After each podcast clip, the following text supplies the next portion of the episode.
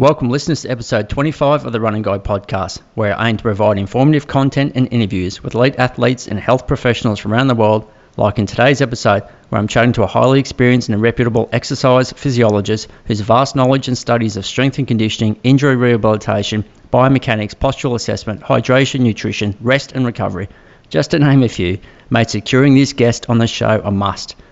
My guest worked as a high performance manager at Essendon Football Club for 10 years GWS Giants for four years, was the sprint and relay coach at the 2000 Sydney Olympics, has worked with the Socceroos and within IPL cricket.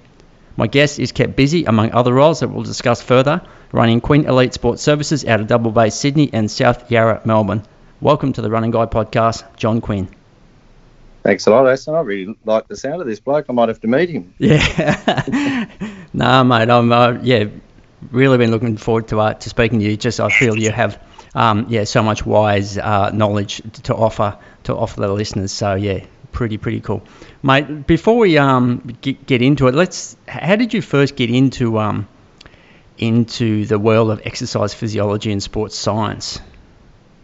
I got into that through coaching, and I got into coaching through rugby league when I was a a young boy in country New South Wales. I used to play rugby league and um, in fact, by the time I was 20, I played rugby league for 14 years, and I played representative football for uh, the junior teams in Canberra, and uh, they needed someone to referee, so I got into that. And there was a young team that needed a, a coach, and no one would take them on because they weren't that well behaved. And I put my hand up as a no, probably about a 16, 17 year old to coach these uh, young 12 year olds, and uh, there was one boy in there that was particularly fast, and I suggested to him that, or his father, that he should get some um, athletics coaching. And his father said, "You think he would be good at it?" I said, "I think he'd be very good."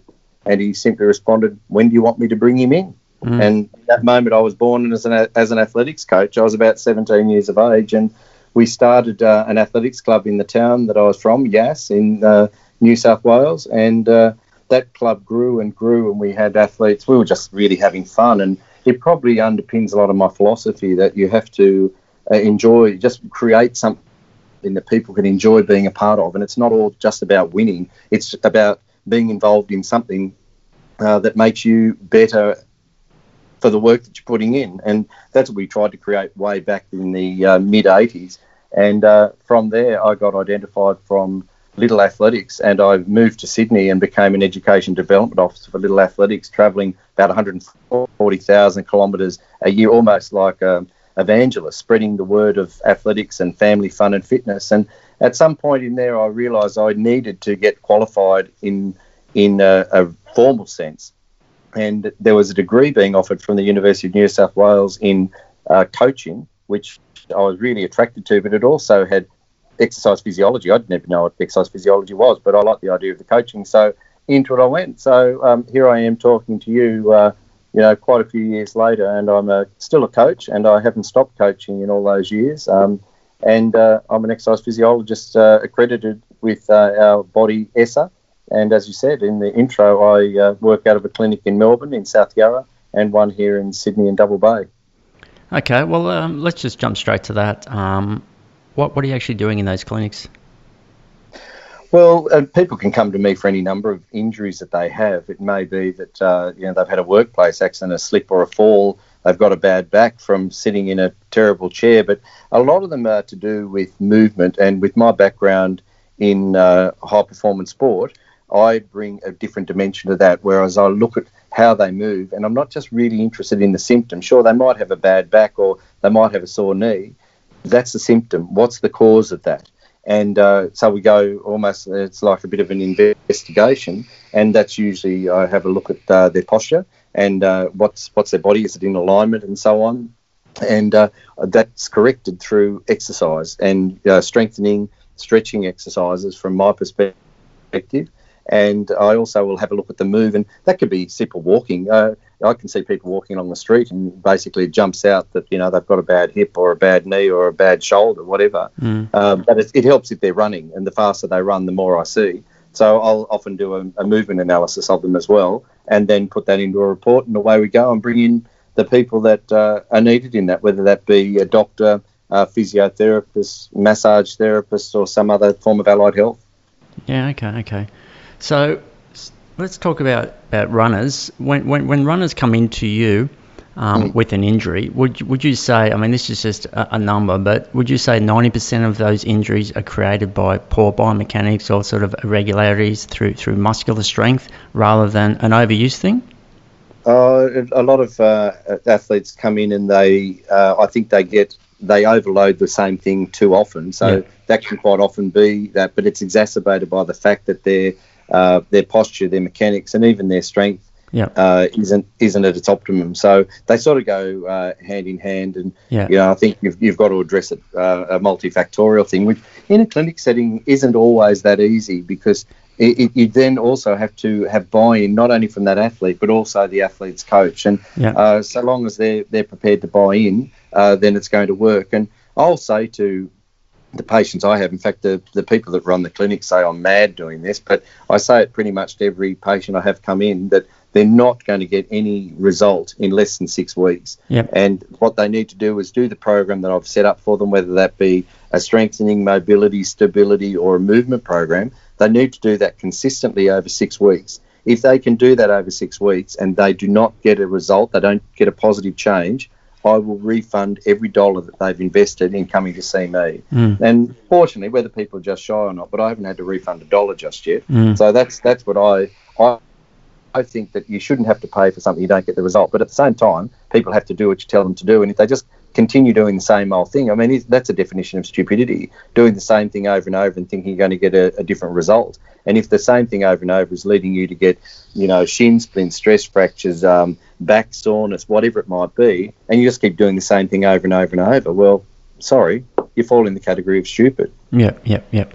So, so you're not necessarily referring someone over to a physiotherapist, you can actually write them a, a program once they leave the clinic to, to, what they actually need to go to do to strengthen and, and condition that. Oh yes, yep. yeah. I think it's, it's becoming a very uh, a separate area in yep. uh, Australian allied health, yep. where you know physios have got a vital role, obviously in the uh, in the whole rehabilitation process. But an exercise physiologist, their area of expertise is actually in the prescription of exercise, which mm. is beyond that of what you would find from your physiotherapist. Mm. I think they should work together. But initial stages of rehab, sure, the physiotherapist would uh, uh, devise that that program, but then the rehab's handed over to someone that's uh, more proficient in that return to full function, and that's the role of an exercise physiologist. Yeah. And I've probably been really driven by that vision, if you like, uh, having worked in AFL. So I worked ten years in Melbourne with Essendon Football Club, and we had one of the best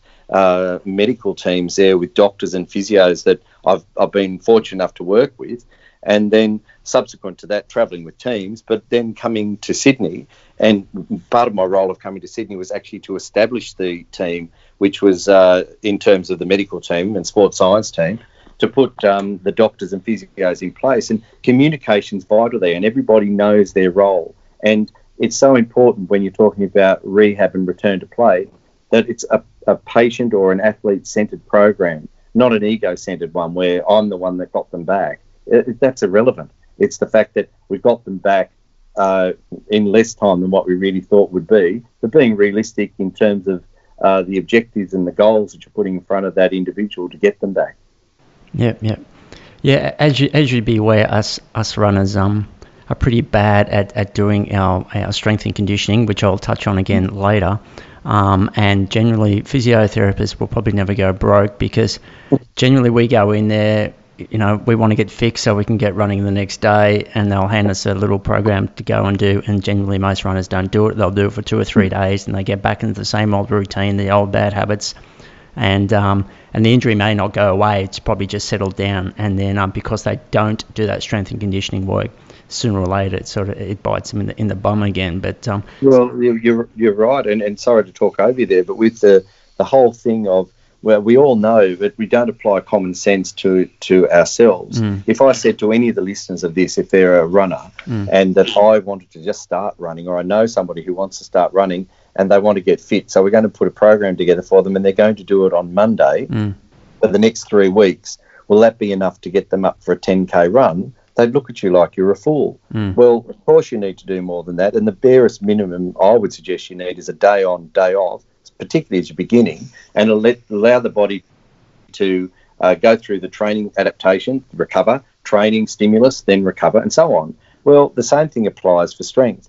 And a cycle in terms of the body adapting is around about six weeks, four to six weeks. We mm. work in general cycles. Mm. So that's why I have that deal with my patients and yep. whatever that come to the clinic. That if you're going to go down the strength path, then you need to allow uh, to be doing two to three times a week, and you need to do it consistently, mm. and you need to follow that for a six week um, period of time. And uh, I think that if you aren't getting a positive result from that, then you're either doing it totally incorrectly or the programs are done. But yeah, yep. it's more likely going to be incorrectly uh, administered. But it probably also sounds a little bit reckless, but I've got to say at some point that for the athletes out there that are listening, that if you're not getting some form of little niggle or whatever, you're probably not training hard enough. Mm. Uh, you know, so it's about taking your body almost to its limit there and then backing off. And whilst you know we can talk about the mechanics and and and I obviously think that's vital, so too is the recovery. And I don't think that athletes and, and the longer the athletes run, the, the, the greater the distance, the less time they seem to spend on it. But the harder you train, it has to be the harder you need to recover. Otherwise, you're in this state of continual decline, and ultimately, your body's going to say, "Get stuffed. Yep. I'm going to have a rest." Yep, yep.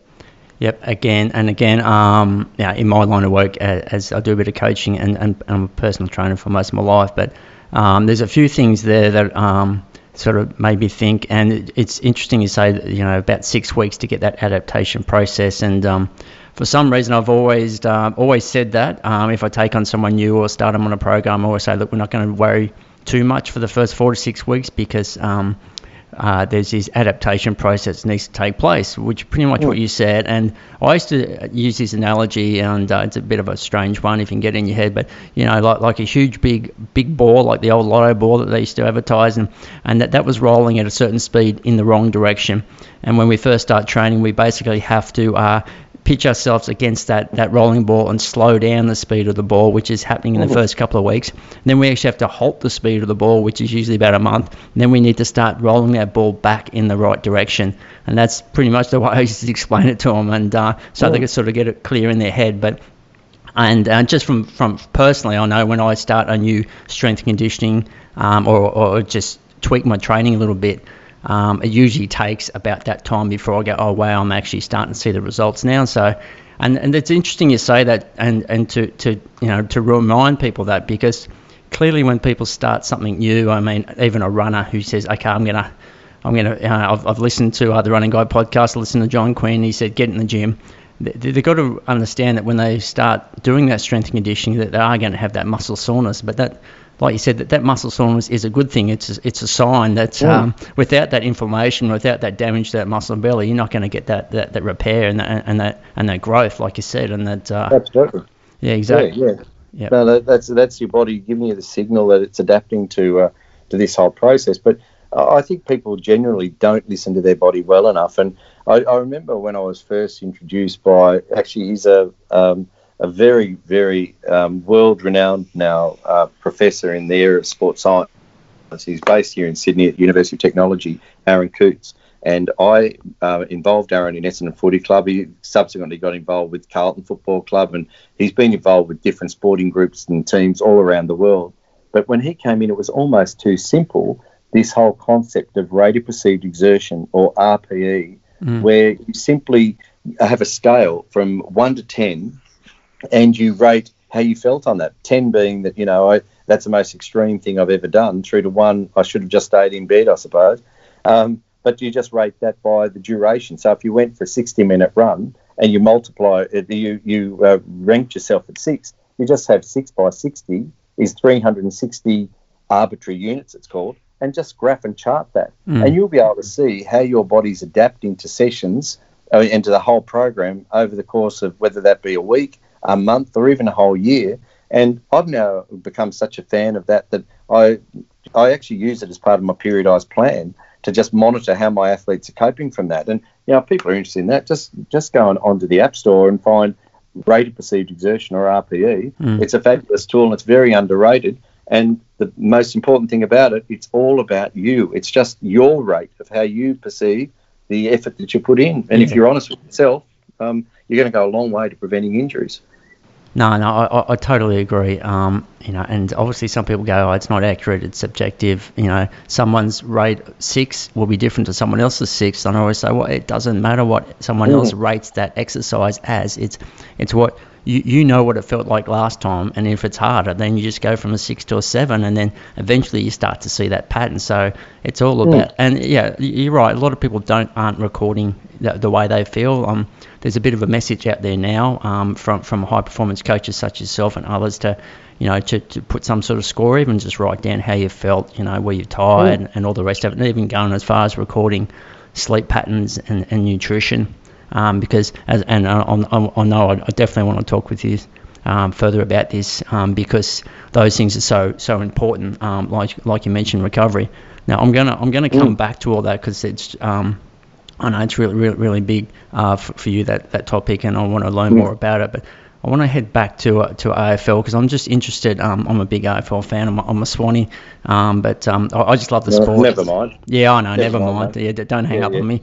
Um, it's only because I, I wouldn't hang up, but but I might be able to send you a couple of other enrolment forms where you can get the Bombers and the Giants to send you something, mate. Yeah, yeah. Look, I, it's just because I grew up grew up there, mate, and um, it's all good. And when I lived in Melbourne, it used to give all the blokes down there um, something to, to complain about. So that you know, so they hate the Swans down there. That's fair enough. Um, but with, um, I mean, obviously you, have been there for, let's call it, um, you know, 10, 15, 20 years um, mm-hmm. in, the sport of AFL. So there, you must have observed um, or maybe even implemented um, within that time uh, different processes in preparing a, a play for season, um, you know, for the season as far as, you know, injury risk management and injury re- rehabilitation. Do you, because the game's changed a lot you know, I'm sure mm. you agree. So, do you actually have to go around preparing that play differently to what you did back, you know, in, in the early '90s, or, or? Oh yes. Yep. Oh, I think that our understanding of uh, of the athlete is has changed, but not only that, the game has changed. Yep, yep. You know, it's it's a far more. I think it's a far more defensive game now. I, I, think even four or five years ago, it was far more attacking game, which meant there was a lot more aggressive running. Mm. Now in the game of AFL, it's more a defensive thing. So you've got to have a lot more isometric strength and mm. ability to hold your ground, and probably a little bit more need for agility from a standing start. Yep. Is uh, there's more uh, a demand on it now, but the, look, the great blessing I had when I first went to Essendon, I'd never even seen a game. I'd never even watched a game on TV. Uh, in the intro, I said to you, I'd, I'd played rugby league. I had no interest in AFL. And I had a phone call out of the blue from a guy called Kevin Sheedy. He wanted to know if I would come there and how he'd identified me. I was employed by the AIS in Canberra as a sprints coach, and they put me on a secondment to Tasmania. So I was down in Tasmania for six years as the head coach in the Tasmanian Institute of Sport and that was such a fabulous experience because it uh, exposed me to uh, not only having to um, put a program in place uh, in a state, but also I got to travel the world with and see some of the best uh, facilities and setups right across the world and meet some of the best people. But whilst I was in Tasmania, I did some consulting with other people in the programs. A lot of those were these young kids that were trying to uh, get picked up in the draft camp uh, for the AFL. So I didn't really mind. I just showed them how to do speed and change of direction and maybe modify their strengths. And you know, a lot of these boys were going off and getting drafted. And when they were saying, "What's happening in Tasmania? You boys are getting a bit quicker," uh, my name floated up to the top, and uh, Kevin Sheedy had the foresight uh, to uh, give me a call and got me to come to the Bombers. That was at the end of '98, and mm. in '99 we missed out on the grand final by one point, got picked by Carlton in the preliminary final. That's an experience that will never leave me. Yeah. Um, and then, of course, uh, we had the record breaking year in 2000 where Essendon just dropped one game in the whole year. And that was a surreal year because I was involved with the grand final and had a little bit of time to celebrate before I boarded the plane to Sydney to be involved in the opening ceremony and uh, the subsequent Olympic Games of 2000, where I was a sprint relay coach there and had a couple of athletes on the team. It was a it's almost a dream like when I look back on that, and the fact that it's 20 years ago is uh, frightening. But um, yeah, so I think not having had exposure to the AFL, I went into it with my eyes wide open to potential of what we could do, and I was blessed to have someone like Kevin Sheedy who you know thinks very laterally. A lot of people have said to me, you know, you guys think laterally. I used to think I'd go one way, would go the other, and we'd meet around the back. You know, it was uh, terrific, and he just empowered me as a young high performance coach to put these ideas in place. And um, I, I, can still remember um, James Hird, who was a, a, Brownlow medalist and a superstar of the game, and, and still to this day, you know, the name Hird is one held in high regard in, in the AFL. And uh, James had been the captain of the Essendon Football Club, had broken down with a running injury, navicular stress fracture, twice. And uh, when I got there, I was almost relieved that he had this injury because it was a running injury, and I'd be able to have a role in uh, getting him back. So he did all the things I told him to do, and by the end of the um, you know season, things were looking good. He got onto the, the ground to play, and again um, playing Carlton, uh, cracked the bone, and for the third time, you know, at that time, this is back at uh, 99, now early 99, you never came back from a navicular stress fracture, you know, three times running. But in the recesses of my mind, um, I remembered being in Germany and uh, met a guy there called Muller Wohlfahrt, and they had this revolutionary new drug that they were using in Germany. And uh, I arranged to go there, got that, got Therapeutics Goods Act approval, brought it back into Australia, and uh, they operated on James Hird's foot and put that um, um, osteoprotein one, it was called, into his uh, navicular, and uh, he never had a sore bone from that day forward in his foot. And of course, captained the team the next year. And look, I probably got a lot of the credit for the rehab for, for that one, but uh, the reality was it was a, a very um, um, new form of treatment that uh, the Germans had had. And if I hadn't been from my background in track and field, well, maybe James Hird wouldn't have made it back into uh, AFL. But you know, that's the way it goes. And so those sort of things, thinking, uh, bringing different things into the AFL became very naturally for me. Mm, And is that is that treatment still still around, or is that? Are they yes, oh yep. yes, yeah. Okay. No, no, that's a, for recurrent uh, bone injuries. That's yep. a that's a pretty common treatment now. Yep. You know, it's an old hat. But uh, look, the, the other things I, I would think that um, I've, I've, been able to influence in the AFL. I'm not saying people didn't do it before, but when I got to uh, S, I introduced them to hot cold tubs, and they were getting in and out of hot and cold with a great deal of complaint. But uh, they did it because that was the nature of the game, and uh, they were at a point where they were redeveloping uh, the setup at Windy Hill, and uh, they allowed me to put in these big commercial hot cold tubs, and uh, so the Bombers were doing that. There was also at a time when what's now called Marvel Stadium was being built and the, the bombers were the anchor tenants. So I was again able to influence that and get hot cold recovery tubs put into the facility uh, professionally done. Mm. And uh, they're still there to this day. And of course, that exposed all the other teams to this form of treatment. And uh, if you go around the world now, I think Australians are still regarded as the pioneers in that area. Um, I certainly didn't come up with the concept. I found it uh, when I was in my travels around the world, but uh, it's certainly become a very, very common thing now to see in the AFL of uh, hot, cold, and even cold recovery uh, for players. And uh, yeah, I'm I'm quite proud of the fact that I was able to influence that in my time in the AFL. Mm.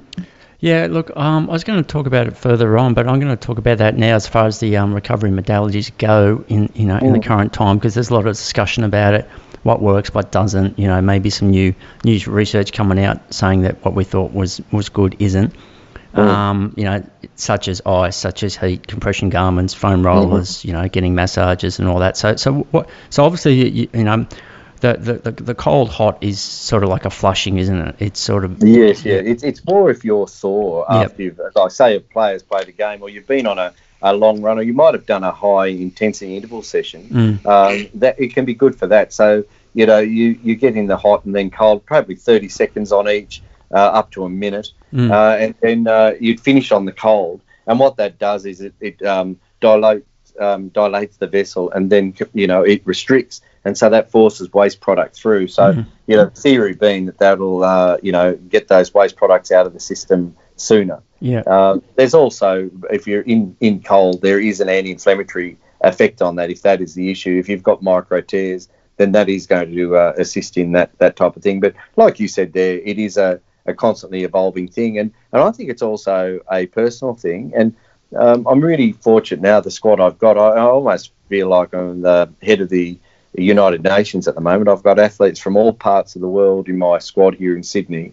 And what I what's reinforcing more and more to me is different people respond to recovery differently. Yep. So you can't say, "Oh, hot coals are a load of crap." You know, I tried it and it was hopeless. Well, maybe that's correct for you, Mm. but for the next person, it is Mm. absolutely fantastic, and, and on it goes. So when you talk about you know, compression garments, foam rollers, dry needling, acupuncture, uh, stretching, whatever it might be, I think you should try those things. And what I developed for my athletes here, and anyone listening, I'm more than happy if you want to email me, I'll send it to you. I, I put together a, a thing called Pick a Box Recovery, and I challenge them to get 150 points a week, and they have to choose different forms of uh, recovery to get that uh, in the course of a given week. And by doing that, then the athlete's able to work out what works better for them uh, than than other forms. And another side of that too, um, you know, while we're talking about, I've, I've just come from doing some speed agility with a, an up and coming tennis player, and he was talking about. I asked him what he was going to do for his recovery, and he said that he was going to go home um, and try a salt bath. And I'd been talking to him about Epsom salts being a good form of uh, a relaxant for some people, so he's going to put a packet of Epsom salts in a hot bath and just soak the afternoon away, Mm. which is probably a fantastic form of recovery. And Mm. I'd, I'd recommend that to people. But if he was going to go to a competition, say in January, and he's got to perform tennis on the Saturday afternoon and then back up to the semi final on the Sunday morning, I wouldn't recommend that he go soaking up into the atmosphere in an Epsom salt bath. Uh, I'd be doing hot coals so that it almost invigorates his body for the next day. Sure. So Yep. again, you would try that. You try and work out well what's best for me and what's what's what's going to benefit me to get uh, the best result. And you certainly wouldn't leave it until you know the time of the major competition to do it. You do it now. Make it a part of your overall program. It's not something you add on. It's integral to your program. Recovery should be integral to what you're doing to enable you to perform at your best the next session. You know, there's a Greek philosopher around oh, a few years ago now. His name was Hesiod. He said that if you do a little upon a little upon a little, it becomes a lot. And I take that philosophy into my training. If you just do the little things consistently well over time, it becomes a very significant advantage that you have that those who cut corners didn't. Mm, mm. No, I look, I, I like that message. I like, um, and I remember asking a, uh, a physio about about putting ice on something not long ago, and he said, "Does it work? Do you get a response from it?" And I said, "Yes," and he said, "Well, do it." Um, and if I had said no, he would have said, "Well, don't do it." And pretty Mm. much what you're saying there, um, you know, if it works, that's the most important thing, you know. And also from a mental point of view, you know, if, if like just say going into a race and you have this ritual you do a couple of days leading into it, and you do all these, um, you know, foam rolling, whatever it might be, and if you feel Mm. it's making a difference, then that uh, psychologically is also, you know, a fantastic uh, edge as well, even if it's. Mm. Um, you know, even if it may not be doing something. If you believe that it's doing something, then then that's that's still an advantage. Yeah, well, I, I personally, you know, from a coaching point of view, I think the great advancements in performance are going to come from a greater understanding of neural training Mm. and how we uh, get the neural system to recover faster. Mm. And I haven't noticed that with the hot cold stuff that that has a definite impact on the n- neural system. Mm. I'm not saying that's the only way, but Mm. it certainly is a way. Um, also, things like dry needling that physios do use a lot, Mm. and you can, it's nothing new. Go back a couple of thousand years, and Mm. uh, you know the Chinese are doing acupuncture. Um, I- you know, I think that anything that can uh, influence the neural system, that's where the future is going to be. And I also feel that nutrition, and particularly in and around gut health, is going to uh, have a much bigger role to play over the next 20 years in the way that we prepare athletes, not only for training and competition, but uh, also for the recovery aspect of things. I think we're just, I think we're just starting to scratch the surface. Yeah, yeah, I, I- think you're right. I think sometimes we've been uh, focusing on, on the wrong areas. Um, I'm just halfway through a book now. Um, as you know, they're calling you know the gut the second brain, and uh, it's something Mhm. we've overlooked. And um, I've uh, I had a lot of problems with GI uh, issues uh, in racing. Usually the really long stuff, and um, so I'm trying to work that out. So you're yeah, reading through a couple of books on, on GI and the gut and all the rest of it, and I do find it interesting. And, well, mate, um, I, I got um, I got wiped out here um, several years ago now by an autoimmune disease, which I didn't see coming, and I believe it was brought on by extreme stress through a marriage breakdown. mm, And mate, it just it, I lost seven years of my life in terms of memory. It, it the, what I had was a thing called limbic encephalitis, and it's where the immune system turned on my brain and it was literally that my brain was on fire. I'd had multiple seizures, and I was left with lesions on my brain. And the the immediate impact of that was memory, where I, as I said, I lost seven years of memory, Mm. and um, it also affected my sense of smell and taste, a bit of vision in my eye. I became super emotional, whether that be you know anger or crying, and I'd swing between each. I spent over a year in care, um, and uh, look, I've been fortunate to come out the other side of that. But the point of telling you that was that I was um, at one point was on about 19 tablets a, a day to control the condition that I had, Mm. and the specialist, the neuro specialist, was telling myself and my family that I was going to be on that dosage for the rest of my life, and I just figured there's no way I was going to be doing that, and um, I I've questioned nutrition uh, a lot and uh, and dietitians and nutritionists. I've questioned it a lot, and I figured that if I was going to get my brain health back, I needed to exercise my brain just like I would any other muscle in my body, and uh, that was through uh, making it retain things and uh, uh, forcing it to learn. So I enrolled myself in a postgrad uh, nutrition course at Deakin University, and uh, set about pretty much my agenda was to learn about the anti-inflammatory properties of food. Now, I'm down the track a little bit on that, and I've come a come a long way. The most important part of that story is I'm down now to from the 19 tablets a day to half a tablet a day, and I'm still pretty uh, boy boyish about uh, sorry bullish about um, getting rid of that half a tablet. But for now, I'll I'll go with half a tablet. Mm. But I believe a lot of that's been driven by my food selection and food choice, and then that links into that discussion we've just started on with the gut health and what our gut demands in terms of uh, whether you know sugary foods, refined foods, processed foods, and what that's actually doing to our overall health. I think that side of things, that's where I'm really was going with the um, advancements. It's in in around that that I think we're going to make big breakthroughs in terms of sport performance and recovery over the next 20 years. In that neural and gut health is where it's going. Yeah, yeah, I, I hope so, and um, yeah, I, I think you might be right with that, and uh, and it's sort of nearly, it's bit weird. It's sort of like going back to where we should have been decades ago. Like, you know, we may, maybe we overlook the obvious sometimes. Um, and and as far as I mean, there are people out there that are, are, are eating cleaner food and and all, all the rest of it. Um, but there are still and I know myself, I'm still trying to, and I find that exact food that sometimes, I mean, you, you might eat something, you might get a little bit of a, a minor response, you don't think nothing of it, but, um, but uh, yeah, try eliminating something and, and see if it makes a difference. Um, Yeah. And and you've got to go back to that old six week rule. I think that Mm. you've got to give it time to work through the system mm, and be part. You can't just say, oh, well, you know, I'm going to have this type of diet and try it for a week or two. Oh no, that's too hard. I Mm. won't do that. Uh, you know, it's got to become part of your whole thing. Uh, I with my squad that I have, I have a, an acronym that we use, and it's not um, a, a coincidence that, that it's CNN. Mm. So when I say CNN to you, I would imagine that you're thinking of the cable news network in the states. And quite often, you know, CNN will pop up on your television screen. You know, there's been a landslide in Venezuela, or you know, another um, uh, unfortunate incident somewhere else in the world, and CNN will have ticker tape across the bottom of the screen. When that's happening, I want to be in my athlete's head. The C stands for consistency. mm, N, no compromise. Mm. N, no doubt. If you want to get results, you've got to train consistently well all of the time. mm, If you want to get results, you cannot compromise your training. You can't say, "Well, I'm going to be have a clean diet, but oh, just this once, I'm going to go out and try that." And no, yeah, we're going to have a, you know, it's it's a boys' night. You're kidding yourself. And then N stands for no doubt that what you're doing is going to result in what you want it to do. So the acronym for my squad is CNN, and that applies for how they eat, how they train, how they recover, how they live their life. yep.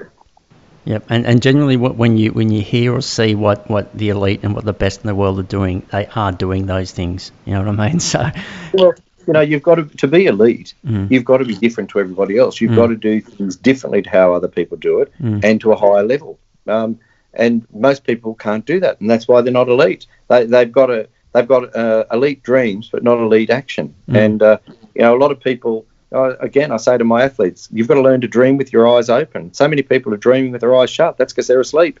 You know, open your eyes and get on with it. But if you're fair income, you can do this. It's just about making the right choices and consistently, not compromising, no doubt, go for it. Yep, yep. Mate, let's if I if I walked into your clinic tomorrow, what's going to happen? Like, I just want to go back to what you're actually doing there for the runners mm. that are listing. Obviously, you're looking at, at gait patterns and, and all the rest of that. Mm.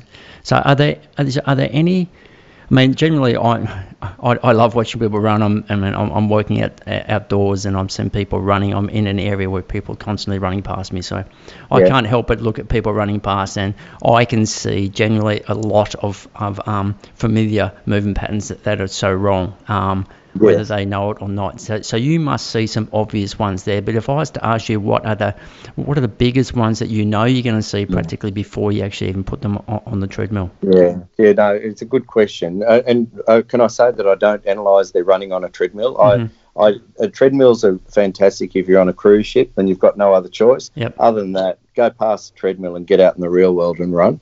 Uh, that's where the real mechanics come. The, the ground doesn't move underneath you. If, if you are going to run on a treadmill or mm. you know you're in a sporting professional organisation, then you go for something like a Woodway treadmill, which is a curved like a jelly bean shape. So that then imitates uh, the natural mechanics of uh, of movement. But otherwise, I, I think personally, I think analysing running gait on a on a treadmill is a nonsense. It's one of ignorance. Okay. And so I'll get the people out and I'll video them from side on, mm-hmm. from behind, and in front. And I think it's important that you can communicate that back to that individual so they can see it and then they've got some buy in and talk about what we're going to do to change that. Mm. So, to answer your question, what are the most common things you see?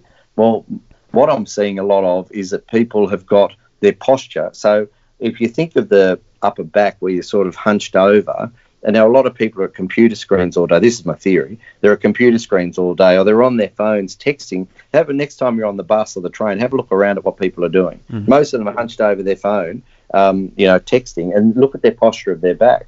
And so most people are quite um, uh, weak in their upper back and quite um, tight in their chest. So you've got to strengthen what you stretch and stretch what you strengthen. So in this case, strengthen the upper back it opens up your chest for the longer distance runners too. It'll give you greater volume of air capacity coming in potentially.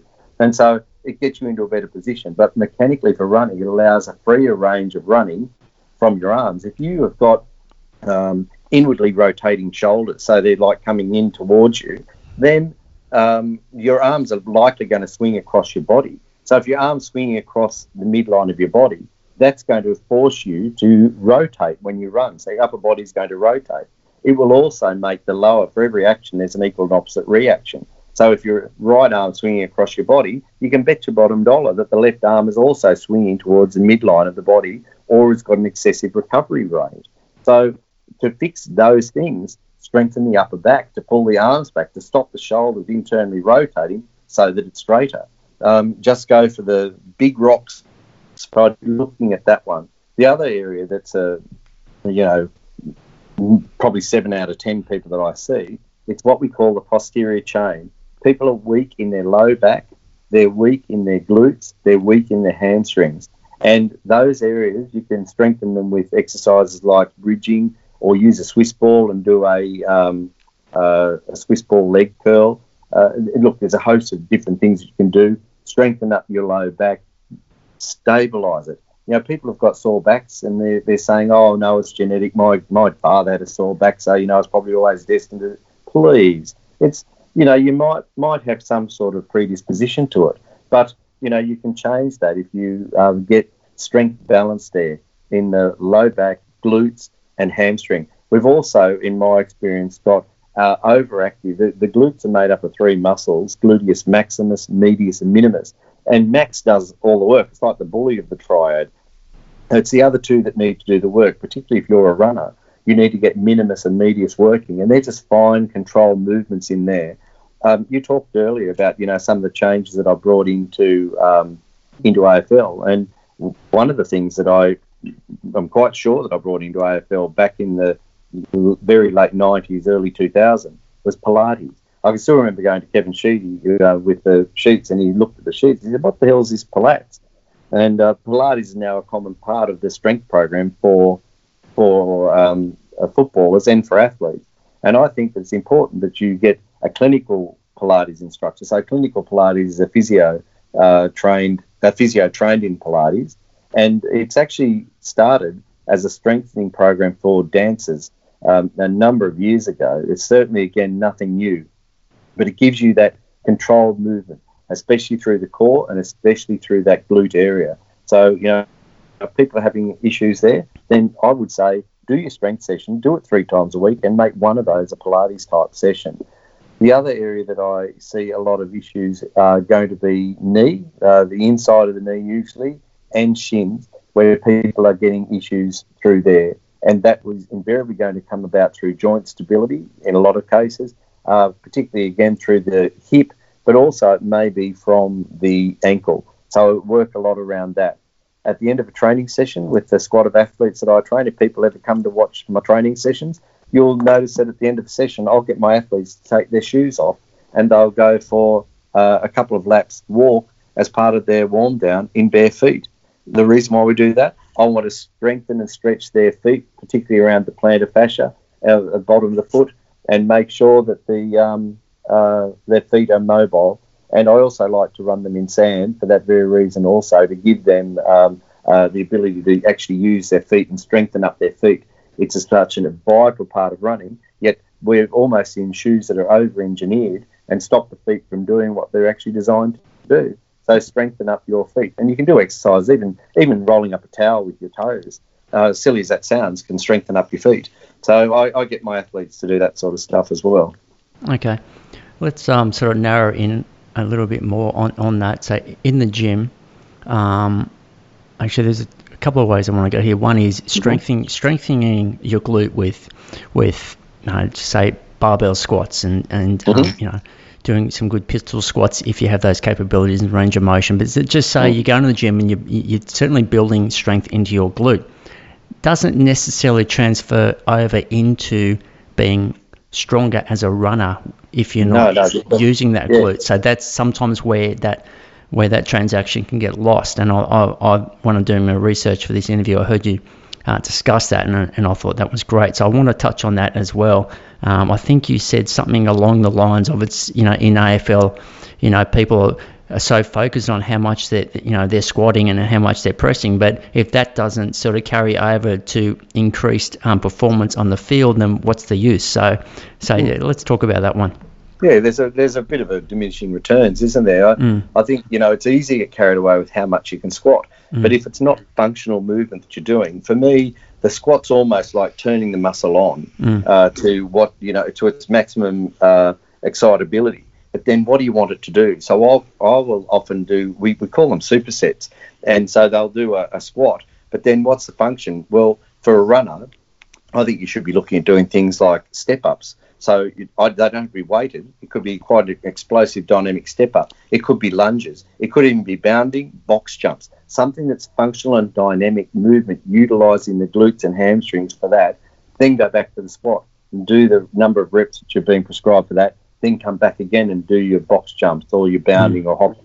Um, you know, going back again when I was with the Bombers, one of the first things I did with that redesign of the gym was we put in Olympic lifting platforms so that they could do explosive dynamic lifts. But I also put in a synthetic athletics track, and a lot of people thought that you know that was just because I was trying to hang on to my past as a track coach.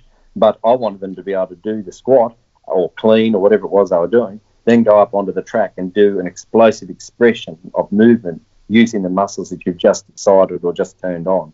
And so, yeah, I'm very much into that. Even for a rehab program, look at the essence of movement, the muscles you want to use, be that a squat, and then look at how you're going to express that in a movement. And as people become better at the lifting that they're doing, then I would um, get them to do more complex lift, like a power clean or a split snatch or whatever that might be. But I don't think you've got to do that, even even in the most basic programs or the most advanced programs. I believe that you should start your warm up by activating and switching on, for want of a better term. Sometimes I hate that term, but getting those muscles ready for what you're going to do. And that might be doing some uh, lying on your side and doing some lateral flutters to get the glutes working, using a um, TheraBand above your knees, um, and doing crab walks mm. uh, and around your ankles for that matter. Uh, doing all sorts of movement using TheraBand. Therapy is, is a marvelous little tool. I think uh, a lot of people probably discovered TheraBand with COVID 19 because they can't get to the gym. yeah. But uh, it's a it's a great tool, and I think you can um, do activation work before you get into your session proper. Yep, yep, definitely for sure. Um, and um, runners know that. Um, they're just not doing it, guys. So get that little uh, mini band set. Um, I order them off eBay. They turn up at the door for about 15 bucks. You get six different resistance bands, so they're so cheap. Yeah. It's just a matter of um, implementing and doing it. And we all know we need to do it. And I tell you what, it makes a difference. Um, generally, you know, I do a bit, a bit of a warm up and, and then do that. Let's use that word activation with the uh, mini bands, and um, and then and then do some some run throughs. And when you actually do your efforts, it's amazing the difference it makes because it's like it's ready to go. It's sort of like you have yeah. turned it on. The word activated is good because it's, it's, it's sort of ready to go. And so yeah. that, that means you're going to get more quality out of your session. And I just believe because it's, it's you know your body's not going to compensate for those first couple of reps because you know it just it wasn't ready for that load. But if you've sort of you know sort of like tapped it on the shoulder and said, okay guys, this is what's coming up by activating it, it just it just makes a hell of a lot more sense to do that. Well, that's right, and it, it allows you to uh, to strengthen in a certain range, which is also uh, an important thing. Like when I'm talking about this strength to you or any of the programs that I mm. put together from for whoever, I like it to be functional. So what's the functional outcome that I want mm. from this program? And you know, when you look at the human body, you know, we're talking about physiology um, of a male body. It's around 60% of the male body's water. Uh, female, you know, even a little bit more than that. So if more than 50, you know, 60% of us is water, then you know, I, I, use an analogy with my athletes of it's like um, a stream. The stream follows the path of least resistance, and if there's a great big rock there, the stream will go around it and keep going, and it'll just carve out a path of least resistance. Our bodies do exactly the same thing when we move. And if your boulder, your rock in the stream, is a tight low back, well, then you're going to change the movement pattern that you have to compensate for that boulder that's there. Rather than move the boulder, just go around it. Your body is 60% water, it'll go the path of least resistance. Mm. You've got to get in there and functionally redesign the pathways within your body. And I believe you do that with the strengthening. So, switching the muscle on again with a, an exercise, let's use the analogy of the squat again, and then do the movement pattern that you want, be that running or a drill or an explosive movement in the manner that you want it to be done. I just think for my for the bodies that I'm coaching, don't take no for an answer. I've got a vision of what I want that body to move like, how I want that body to move down the track with efficiency. Then I've got to make sure that I keep tending the pathways that are there and uh, get the pathways with the least amount of resistance possible. Yep, yep. And certainly sprinting would keep you honest because there, there's no room for failure there. It's it's it's basically biomechanics and movement you know, at its best, well, isn't it? Um, yeah, absolutely. I, I, mm. call sprinting. It's the most simple, complex skill that there is. Mm. I mean, everybody can run. If you if you go down to the shopping centre later, you'll see some two year old trying to outsprint their mother. You know, giggling with delight as they get away, and they, you know they're running. They just go for it. Anyone can run, but it becomes complex when you've got to do that with a with a certain execution, timing, and replicate it precisely over and over and over and over again. That's the complexity of sprinting at the highest level. So take the most simple skill and make it complex, but more importantly, take a simple skill and make it the complex perfect. Yeah. And to do that, it's got to embrace everything, whether that be the training loads that you're doing, the strength loads that you're doing, the recovery loads, the repeatability of what you're doing. It, it all becomes one. And if you're going to embrace it to its full, then I think you've got to tick all of those boxes. Yep. Um, now I'm just thinking. Let's just use this as an example. In the, I'm in the gym. I'm doing jump squats with like a, a weighted weighted bag over my shoulders. You know, like those mini um, mm-hmm. punching bags. Yep. So, 15 kilo weighted bag over my shoulders and doing jump squats. Now, do do I go for three sets of 15? Right. Now, 15 is extremely fatiguing, struggling to get through it, or do I just go to fatigue? The reason I ask that is because sometimes I think, you know, the, the numbers are good because it gives us structure to go on. And I'm just actually thinking when I'm doing this, you know, you get to 12 and you can hardly get your feet off the ground to finish off that set. When do you say that I've got the training benefit and stimulus I'm after and trying to do more is of no benefit? Or is there benefit to completely exhaust that, that muscle to fatigue? Um, mm. Yeah, well, I think it depends so much upon what it is that you're actually training for and why mm. would you do that? Mm. You know, at what point are you going to have to be able to do replicated jumps mm. uh, in a state of fatigue. And you might say, well, if I've got to be in soccer and I might have to head the ball under after being out there for 90 minutes and the ball's coming in and I've got to be able to uh, uh, jump again, a repeated jump after multiple, then you could probably mount a case for that.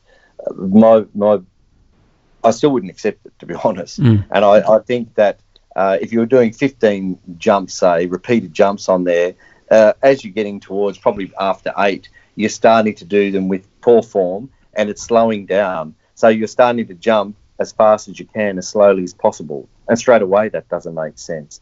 So I think you're better to do it uh, to its highest level and then um, and try to then get that so it's repeatable. Once you've got that, then you start to uh, put it in so you do get your volume by spreading it out through the through the training stimulus. But I think it would it I'd be very open to someone coming up with a challenge for that, given the circumstance that they're on. Uh, you know, you might be in a workplace and you've got to do particular activities that you've got to do that to a state of fatigue. Uh, firefighting springs to mind, for example. So there may be uh, an example where you may have to put that in, but I think that you prescribe that for what the individual needs. I'll get an athlete to come in and, you know, as well as the postural and the movement analysis, we'll also start looking at what is it that you need to succeed, or ask them who do you most admire in the sport or the event that you're doing, and they'll rattle off a you know a couple of two or three people, and then ask them what is it that that person's got you don't have, and that will divulge to you the area of weakness that that person needs to to work on. Now, if that happens to be uh, repeated repeated endurance activity that's explosive, well then by all means go for your um, 15 rep sand jump. But whatever it might be, I think you'll mm. be able to find what what it is that you need to do. Mm, mm. Yeah, I, I, was just thinking more more the benefits of obviously, um, like you say, you get to number eight, um, a lot of lactic acid going on there, heart rates up through the roof. Um, and then it just becomes a mental thing. I'm just thinking from a physiological point of view, from actual a training effect point of mm. view obviously, you know, loading up all the tendons and all the rest of it, that plyometric, it's quite quite a solid um, exercise. So I understand what you're saying, but you know, as far as say distance running goes, and, and you actually have to be out. I mean, it's obviously not exactly specific to running, but mm, it's still mm. it's running is a series of jumps for multiple times, isn't it? We are oh, jumping. Well, well, they're getting that when they run. I mean, you've got uh, you know uh, up to ten times your body weight going through your joints mm. when you're running. I mean, it's quite quite a massive lot of uh, force going through there. Mm. But going back on your example, mm. you know, rather than do 15 reps on there, I'd probably do something like six or eight mm. with a sandbag and then do a number of jumps without the sandbag. So it's more, you might have a, re, a reduced resistance. So you might go back to your TheraBand again mm. and do the do it with a lesser resistance and then do the last set with no resistance so that you're, you're upping the ante each time you go and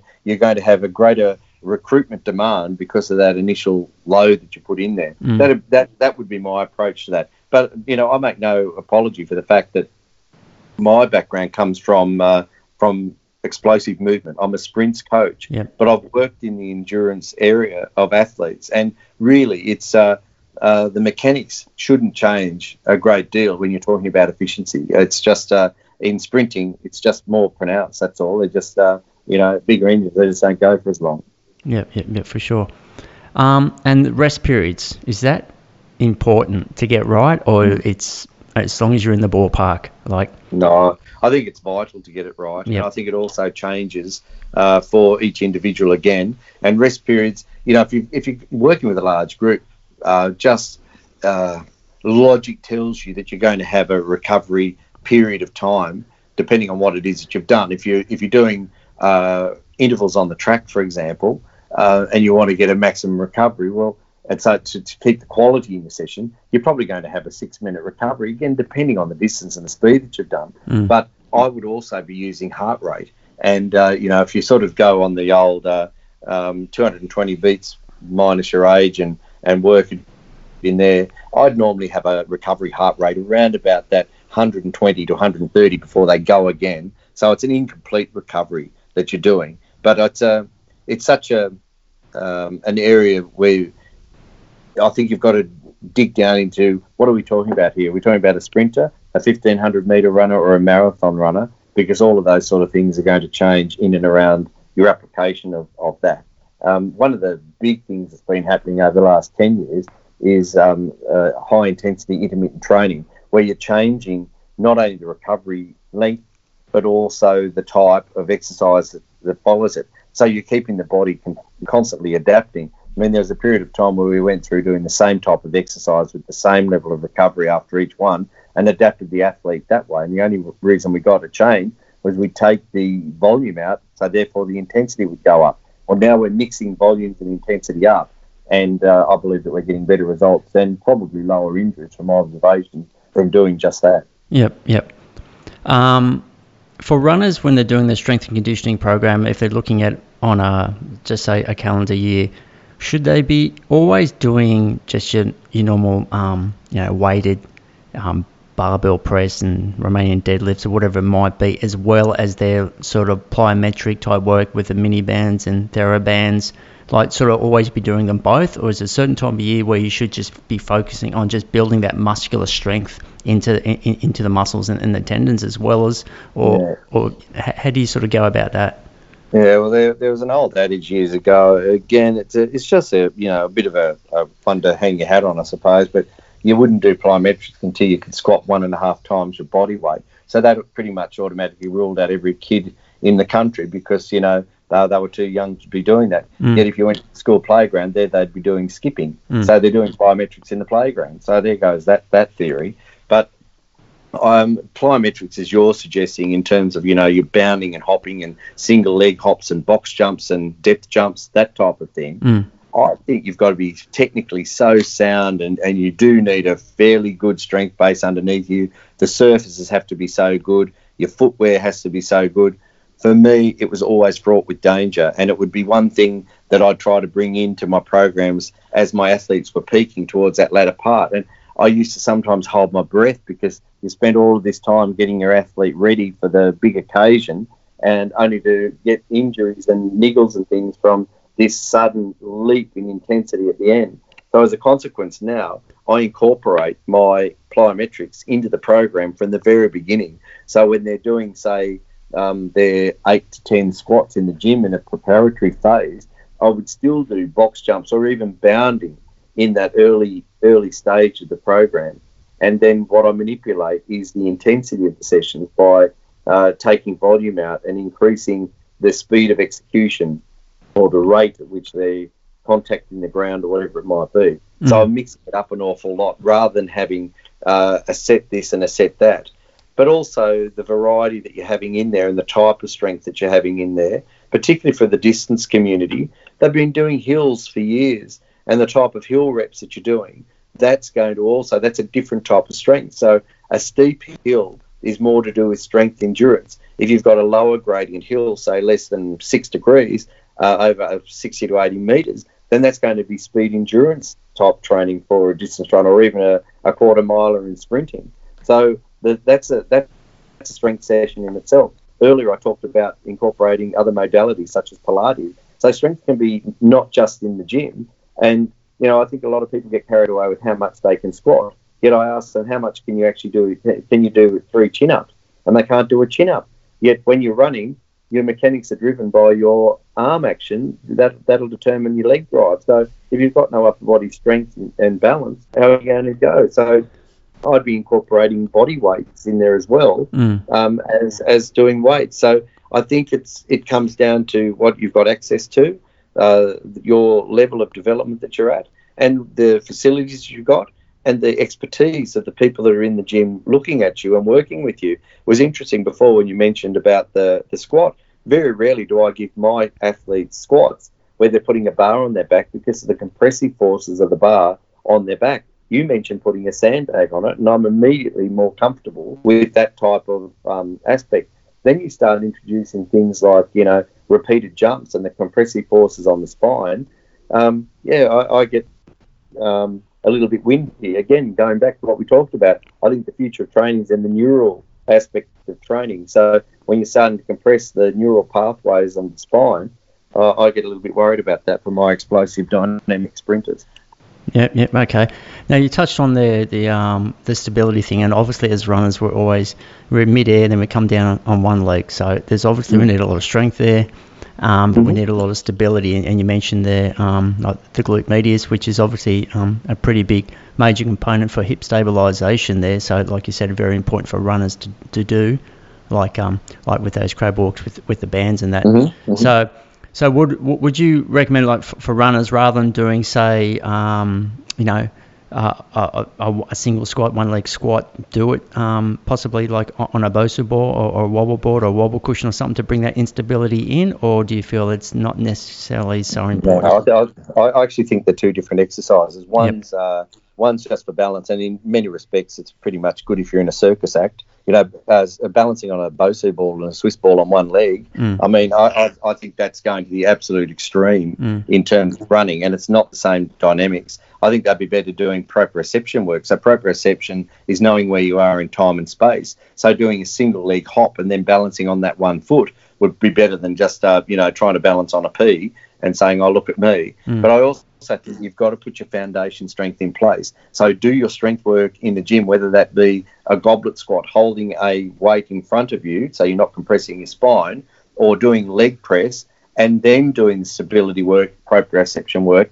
factoring all of that in. I just think strength work has to be holistic. It's not necessarily something extra that you're doing in there. It's built into your program proper, and all the movement stuff should be built into the strength program. And I, I'm even more, um, I, I, feel even more strongly about that when we're talking about distance runners, because I think, that it's that getting that functional strength base there and then basically showing the body how to express that movement. And that can be helped with stability exercises and with better stability in the ankle and so on.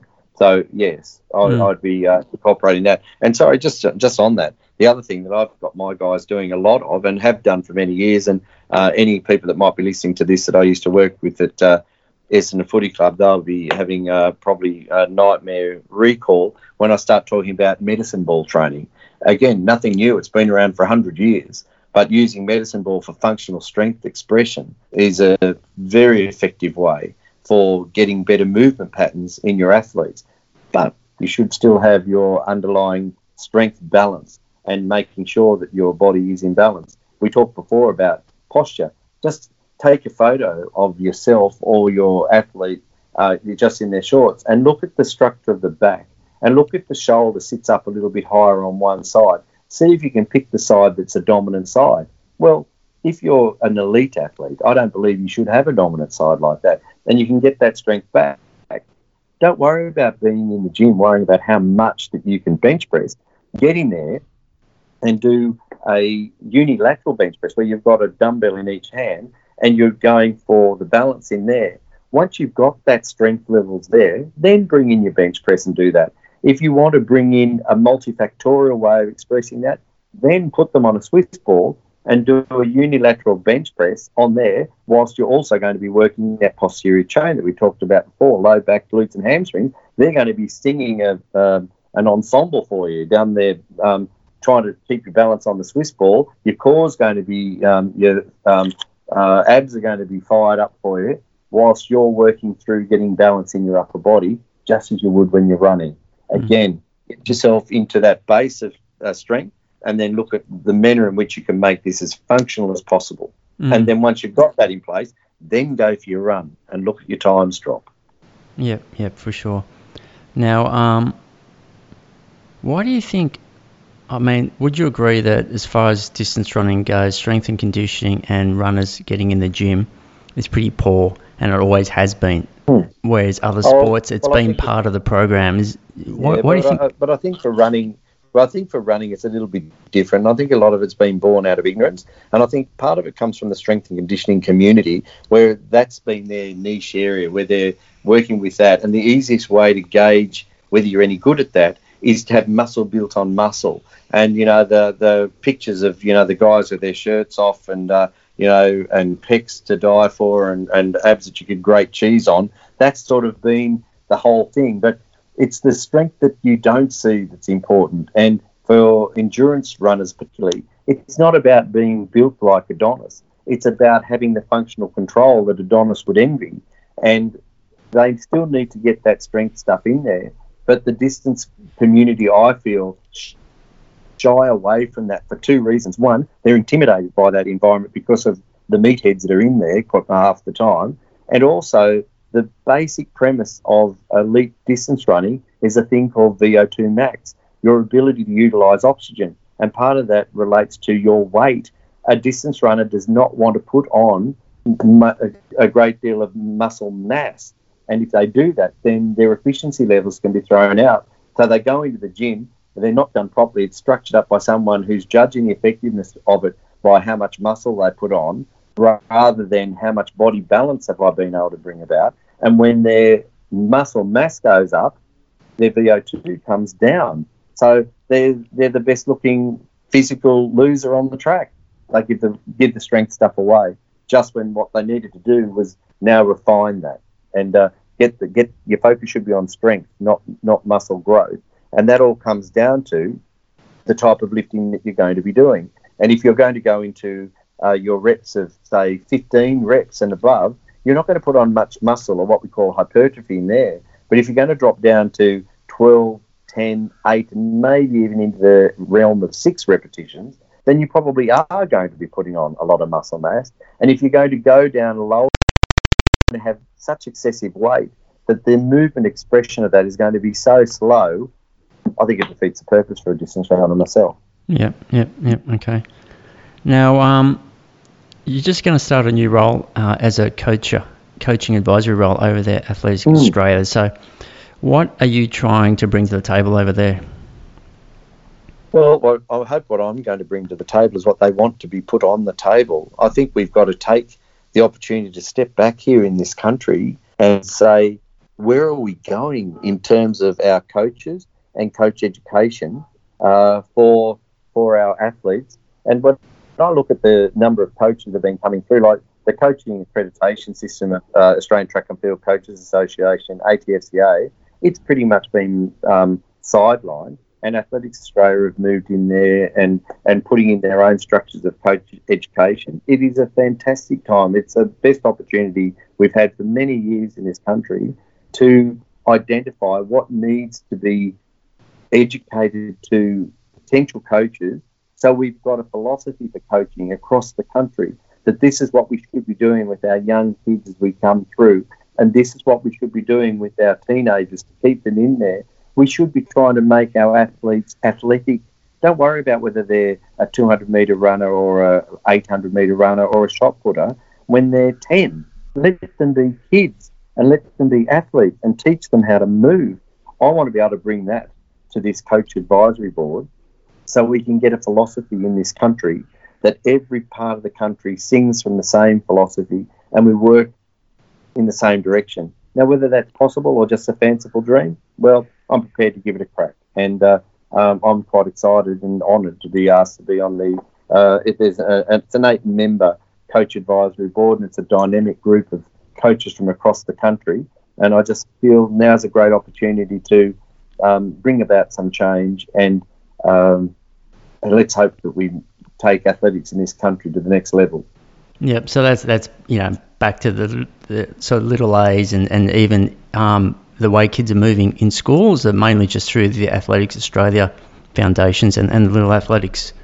Absolutely. Yep. I mean, come with me to a school sometime. Mm. You know, I, I spend time uh, every week. I'm working and consulting as a mentor at the Scots College here in Sydney. It's a fabulous school. One of the things I can't help but observe is at lunchtime when kids should be out on the playground running around and uh, you know playing bull rush or whatever it is they should be playing. They're sitting down with their computer and and playing some faceless game with someone and uh, you know clicking buttons on a keyboard. Uh, ex- you know, further changing their posture or enhancing that that hunched over posture that we talked about before. We've got to get our kids moving and uh, part of it's got to start with education of what is it that we're trying to achieve, and you know if, if we can contribute with that with the um, Athletics Australia Coach Advisory Board, that'd be great. But I, I do think that we we need to attract more coaches into the sport. We've got to have a more collaborative approach. I, I think this coaches working in isolation and, and trying to be the saviour of you know their thing and you know going off and and uh, working as an accountant by day and then coming out and being an elite coach by night that's fantastic because that's a community aspect of the of the sport. but they should have the support of that event group so that everybody's collaborating and, and collecting ideas together and bringing that through. You're still going to have your own little imprimatur, your own little stamp of individuality on the program that you've got there. But you stop trying to create something that um, has been in the process now for over 100 years. Let's do it together. And I think that if we do that together, we'll see the standard of Australian sport lift. Now, not everybody's going to want that because I think a lot of people in the coaching game are in it for the wrong reasons. They're, they're talking about my athlete and what I do and what we're going to achieve. That's ego talking. It's about the athlete. How can you get the athlete to improve? And I think we've got to do that as a group. And that's what I'm hoping that this uh, um, collaborative board with Athletics Australia will um, be part of the process of doing just that. Mm. So this is this collaborative board that it's a new thing that they're introducing, is it?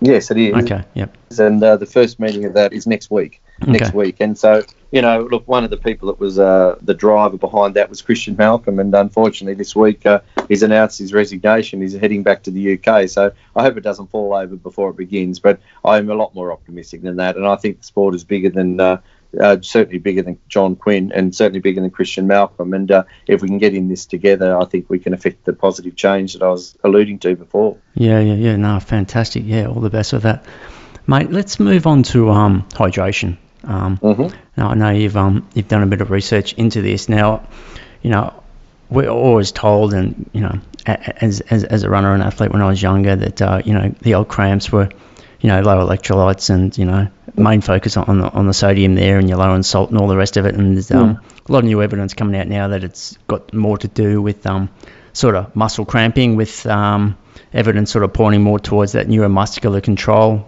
um, that's triggered by that, that muscular fatigue. So it's more of that um, muscle fatigue rather than being low in electrolytes. Um, what's your sort of mm. input mm. into that? Uh, yeah, I wouldn't move totally away from the uh, the concept of electrolytes and, and diet mm. and uh, what people have had. So no, there's definitely uh, a very significant role to have there.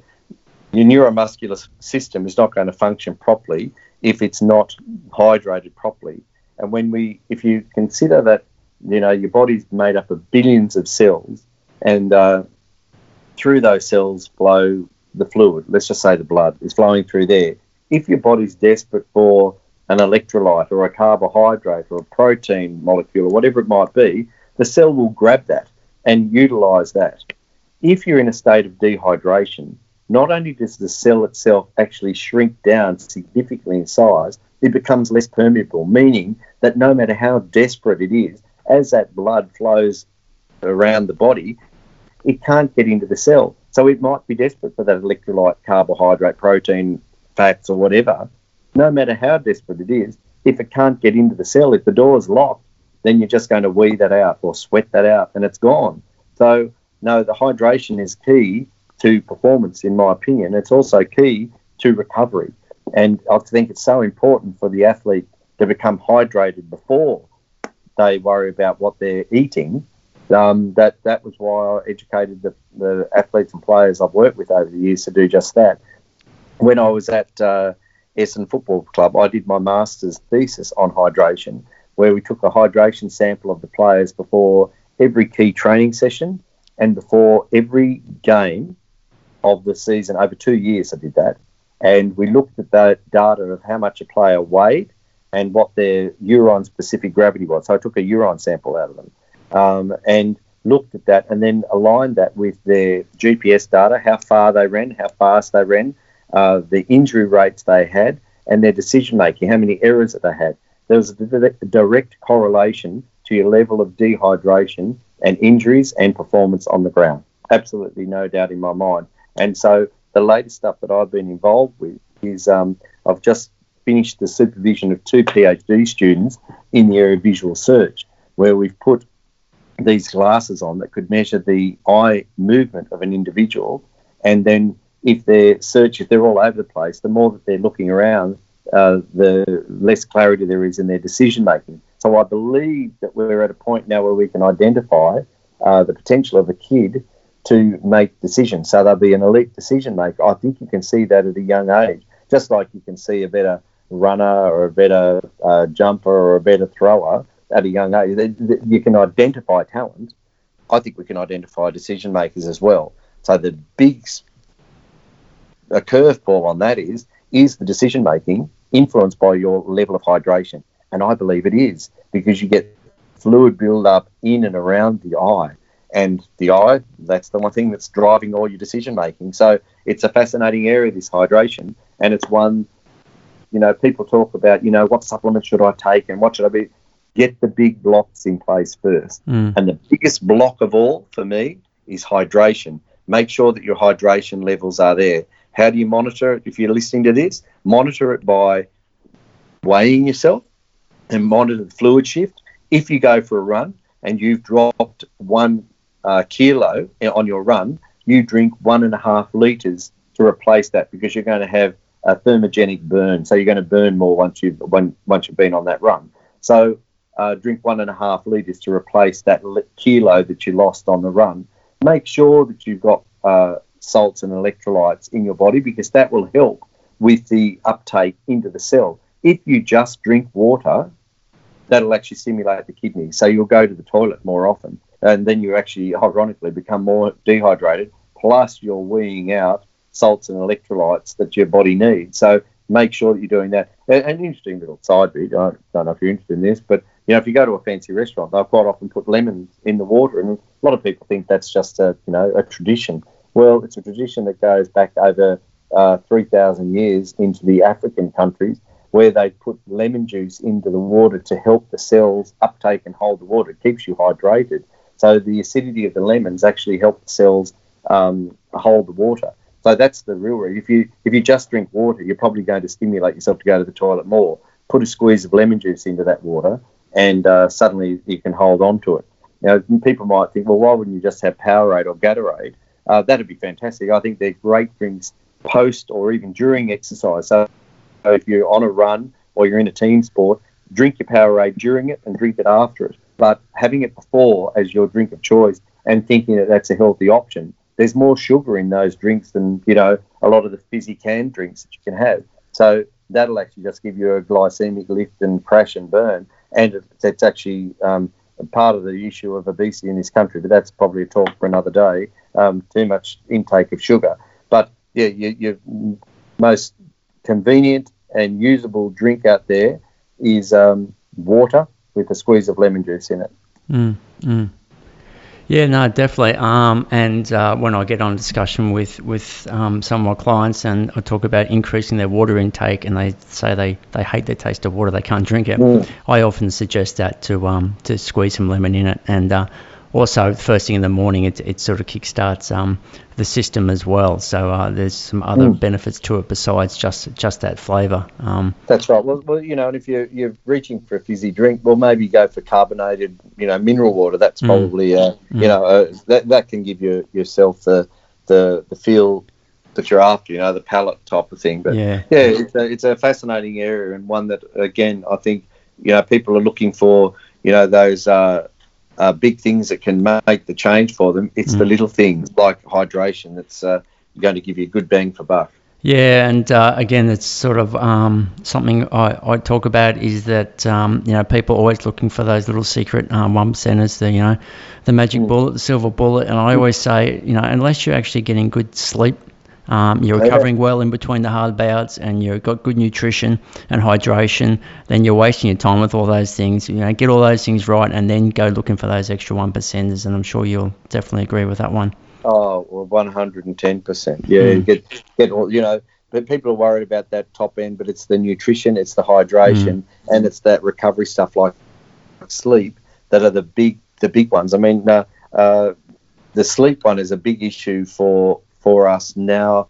I think more than ever with um, you know the TVs that we have, like the the with the uh, special uh, resonance and stuff like that. It stimulates a part of your brain to think it's like daytime.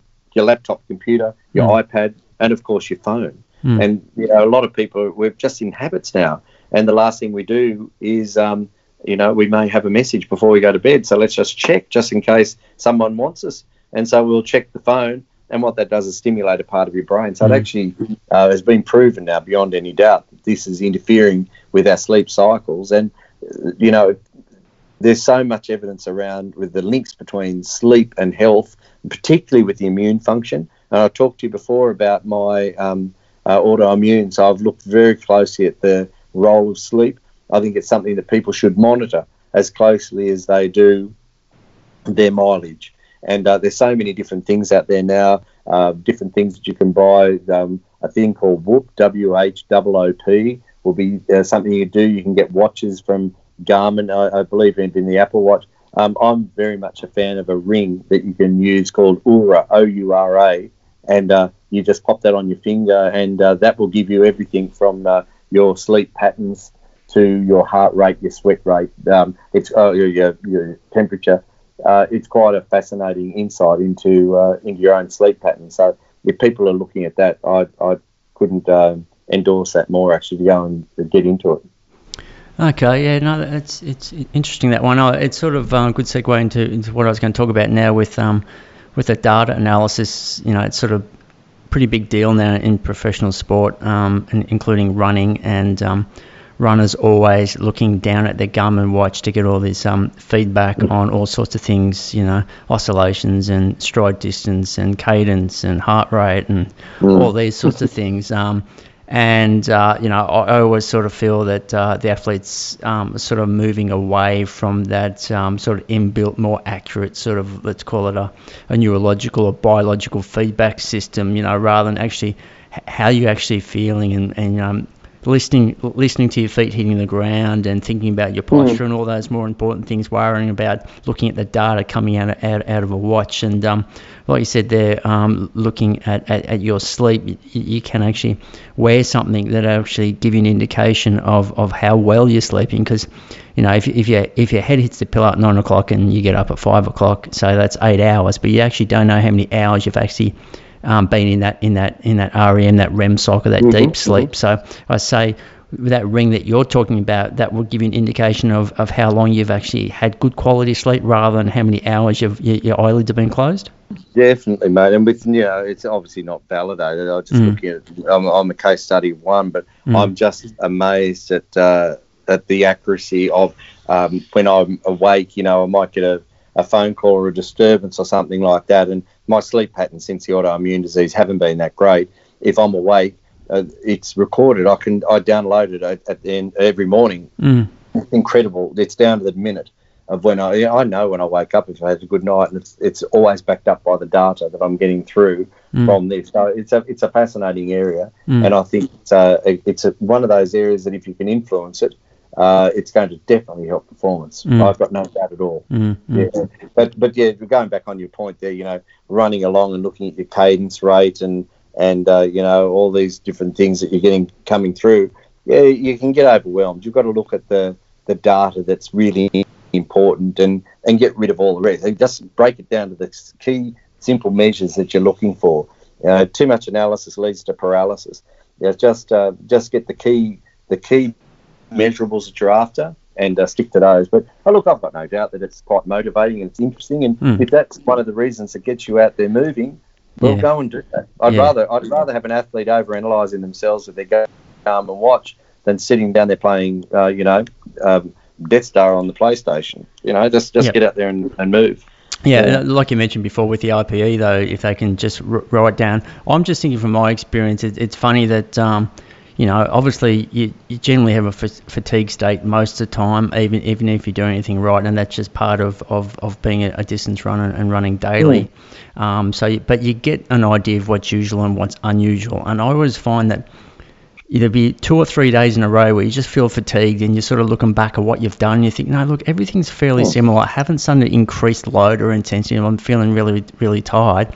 And then on the fourth or fifth day, suddenly you come down, you know, with something, you know, sore throat or fever or a headache, yeah. and you think, you know, th- there were signals there that, you know, I felt that sort of rundown fatigue first before that came in, and that's obviously the immune system kicking in, um, yeah. trying to, to defeat the um, the bad army before those symptoms come out.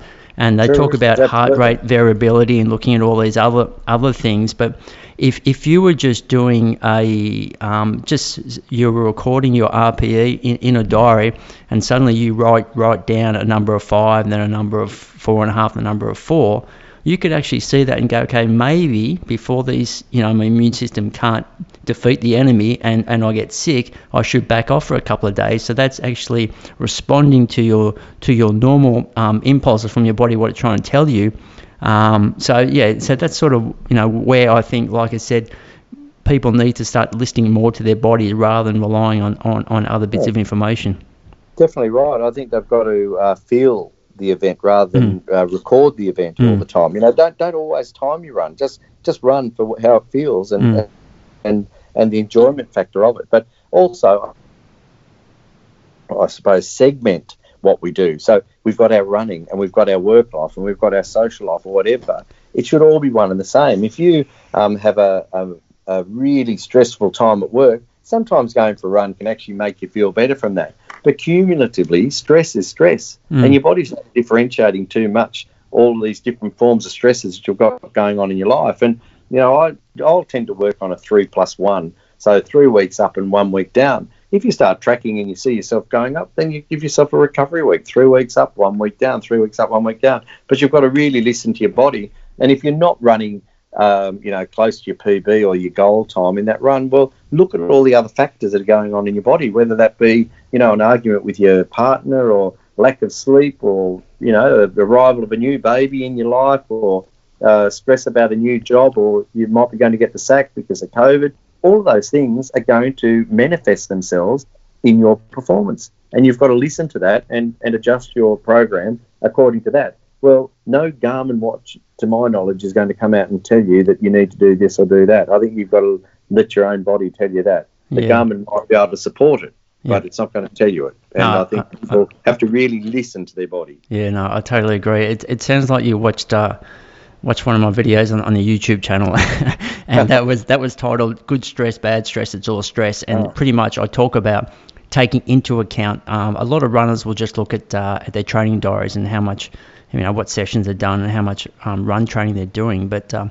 mm. overlook the other stresses in their life, like um, you know longer working hours, or you've mm. just flown back from overseas, or relationship issues, all those things that you mentioned, and, yeah. and not realize that they actually may have to adjust that track session they were going to do that afternoon if you had a sleepless night or you got a lot of stress going on, because they don't look at that as a stress and that as a possible um, problem that's going to um, you know inhibit their, their training. So um, it's, well, it's I, I, really believe, as you've got to listen to those things because mm. it's it's it it actually allows you to do the most fundamental thing for performance.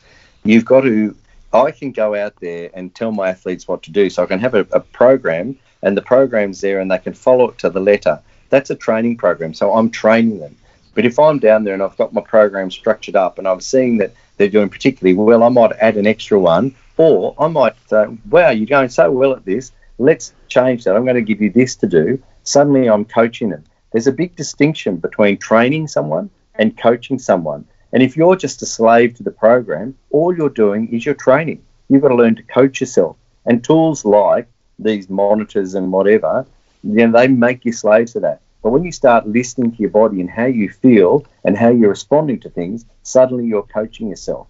And it's when you start coaching yourself that I believe performances go to the next the next level. Yep, no, definitely agree, mate. Definitely agree. And um, yeah, I'm hoping that the more you uh, talk about this and uh, and the listeners uh, um, listening to this podcast, um, yeah, they, maybe they'll start to uh, implement some of that. Um, at least uh, the more we talk about, it, the more the message gets across there. Just because I said, yeah, a lot of runners just got the blinkers on and just keep focusing on uh, how many Ks they can run in a week and and not look at these other things and we all know when uh, when a runner's injured, they're not the nicest people to be around, and then that creates even more of a problem. So, mm, mm.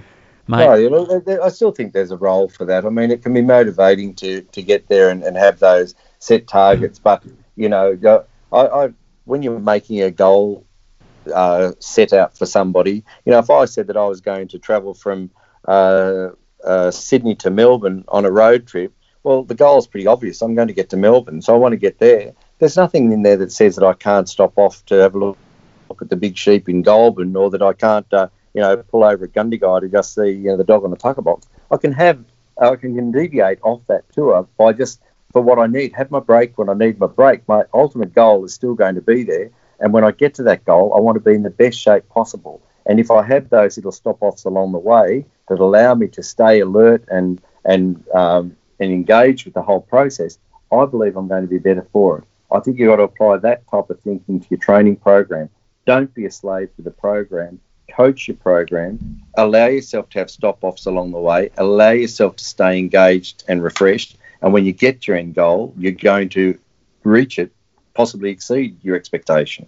Yeah, yeah. It, it's it's sort of like along the the words of um, you really got to enjoy the journey um, to that destination. Um, yeah, and a lot of athletes will say, you know, the, the, the race day or competition day is the easy part because um, I've done all the work. Um, it yeah. was it was the journey and getting there that was the um, the challenging part and the most satisfying part. Uh, when I turn up to compete, um, I just go into mode and, and do what I'm what, what I hope to do and what I'm meant to do. But it's it's the journey along the way that, that that's um that that's the most enjoyable part of, of the process. Well, mate, I, I've, I'm really hoping and I believe that I'm going to have a couple of athletes on the team for Tokyo uh, when it gets underway next year. And when they're there and they perform to their best, and people say, "Oh, you know, fantastic! Wouldn't it be great to be an athlete like this?"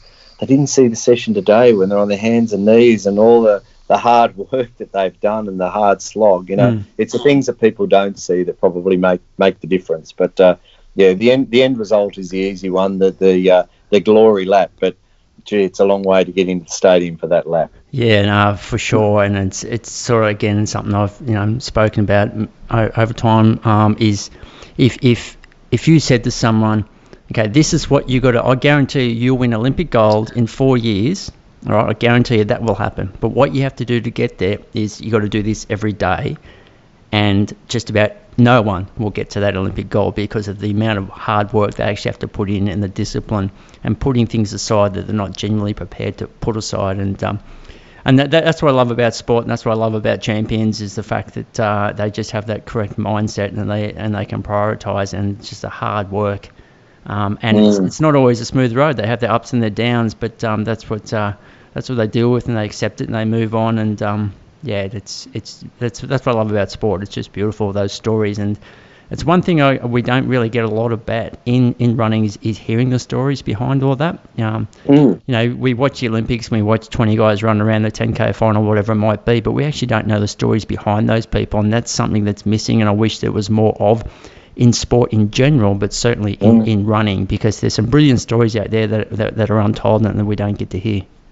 Oh, mate, that's the that's the reason why I coach. Um, mm. It's the stories. It's the stories and being able to be a part of that fabric of those stories and uh, and allow people to uh, achieve their ultimate goal for themselves. And a lot of people think that that's uh, coaching the Olympic athlete. For me, I measure my coaching effectiveness on the improvement of my least talented athlete. I think you've got to look at it like that. Mm. You know, it's, it's not about reflected glory. It's about are you impacting positively on this person's life and if you are, that part of that's going to be about their performance out there, no doubt. But yeah, a coaching role is such a an important one uh, for people, and uh, yeah, it's one I take pretty seriously actually. Mm. And do you try to get your athletes to, you know, some people just want to be told what to do and they don't necessarily want to know why. Um, do you believe in educating them so they actually have an understanding of why they're doing something? Yeah. You know, because yeah. that way they can make better decisions if, if for some reason they need to because you're not there. And that. Of course, and and you know you're not going to be there, and maybe not there for the biggest moments. Mm. Um, so yeah, they've, they've, got to be there. I, I, I use the thing, you know, I want to make myself redundant, mm. so they don't need me. So I'm trying to teach them about you know, all these things we've been talking about today, but also uh, uh, even the concepts of periodization. But the, the best thing is when those athletes become coaches themselves. And we've got to secure the future for the sport. And that's by encouraging these people to know as much as they can. So at the end of the day, oh my God, I'm so glad that that's finished and walk out of it. But they're still in love with the sport and they want to contribute to the sport. And they're then going to bring through the next the next um, uh, charge coming through. It's just so important, and coaching just isn't this superficial thing. It's um, oh, it's it's it's about coaching the person. I, I coach the athlete, and and then the event next. I think it's so important to do that. And uh, if you can get if you can get in, into the mindset of your athlete, then you're going to not only are they going to go a longer way as an athlete, I think they're going to go a longer way as a person. Make make them good as they can be, and bring them into keep the, that whole system going. So we've got coaches into the future of high quality and standard and knowledge. Mm-hmm. No, definitely, mate. Mate, I'm taking a lot of your uh, Saturday evening, mate, so I'm going to bring this to a close soon. But I was just thinking, what, um, just for all the all the distance runners that are listening, what are some of the things that you reckon that they need to be doing that they're not? Like, what are some things that most of them aren't doing? And, and let's think about it the most beneficial, the best bang for buck of things that they yeah. need to implement into their training. Basically, you know, I guess minimizing they, risk of injury is going to lead to high performance because basically if you're not getting injured you know the biggest thing that upsets someone improving as a runner is the downtime because they get injured so so straight away we know they need to be doing strength and conditioning and especially as they get older um, you know i'm just you know 48 now and i know that i can train just as hard but the amount of recovery i need is increased so much um, but um, as far as, as training goes, yeah, what are some of the things they should be doing more of? personally, I, when we talk about distance running, especially, I mm. think that the that there's so little individuality in distance running for an individual sport. I, I often laugh about that. It's such a, a, a, confused term because the distance runners all do the same type of work. They all run together. They run the same venues and the same hills, and everything's the same. And that it's like one model fits all. I think look at the individuality. What does that individual need who is an athlete that's like that person, and how can we structure the program that meets the the areas of, of that that person, whether that be uh, the strength program, and you'd look at that through their postural um, uh, presentation, but I'd also look at their mechanics. Mm. How can we get the, the best technique? You know, I was really blessed as a young coach when I first started. The absolute pin-up, the Usain Bolt of my day, was a guy called Carl Lewis. And technically, I don't think you could get a better um, exponent of running than Carl Lewis. And so that influenced my mindset of running. What's the vision that the athletes have of what they should look like and how they should be moving? And are they working towards developing that through a body that's balanced and uh, in proportion and is able to allow them then to execute the right technique with the most force. So I'd say get the individuality stuff going in there and have a needs analysis of what that is, and that's going to take you down the whole the whole track of the um, the posture and technique that we've spent a lot of time here. And the other thing is when you talk about recovery, make sure you include into that things like mobility and uh, joint movement because as these athletes are doing more and more miles, they've got to make sure that they keep their body in tune. I mean, if you're going to drive your car over more miles, you've got to make sure that that body, uh, that that car rather, is in tune and uh, and everything's fired up and ready to go. Mobility is important. We've talked about stability. We've talked about movement. I think they're the key key things. And the sad part is, I think a lot of um, uh, athletes know that, but it's it's a, beyond their psyche and their capability, and and uh, they they'll probably always be athletes that are almost there, but not quite. With, with, the with the mobility um, and and the strength, I, I, touched that on that before. I just can't remember mm. what you exactly said. What we should be always implementing the two within our within our weekly program.